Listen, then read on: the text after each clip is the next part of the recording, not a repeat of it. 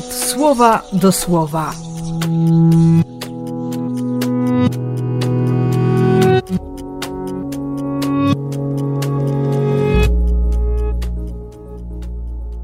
Dziewiąty marca, czwartek.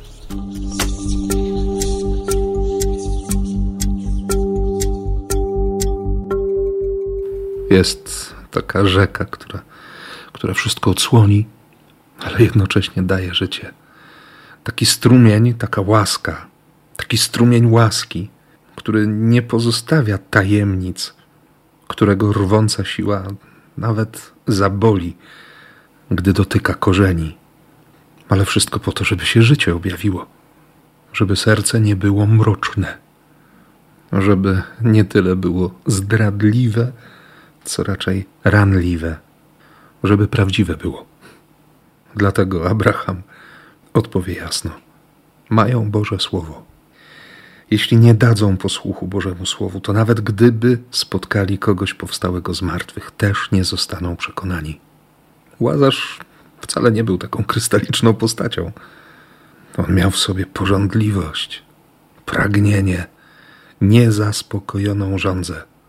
Ale zanim zdążył się przebrać, wyjść poza bramę, uciec stamtąd albo zakraść się do domu bogacza, to, to po prostu umarł. I wtedy okazało się, że, że przed Bogiem ten człowiek nie był bezimienny.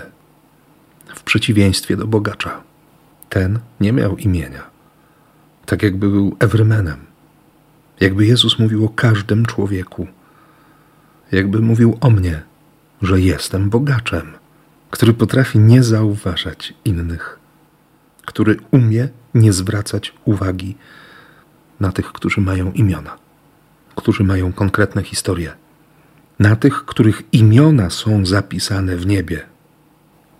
Straszne, że nawet po śmierci do tego bogatego człowieka nic nie dotarło. On dalej nie widzi łazarza. Nie potrafi z nim rozmawiać. Nie ma dla niego słowa może dlatego tak cierpi, że nie miał słowa dla człowieka, który dla niego był, był słowem Boga, słowem o potrzebie miłosierdzia, litości, współczucia, słowem żądającym posłuchu. Trudne jest to dzisiejsze słowo, ale cieszę się, że, że Bóg mi je daje właśnie dziś, bo jest ono dla mnie szansą.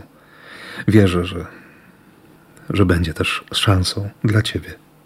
Szansą, by, by jeszcze mocniej wierzyć, by bardziej słuchać, by naprawdę kochać. I dlatego tym bardziej błogosławię Cię w imię Ojca i Syna i Ducha Świętego. Amen.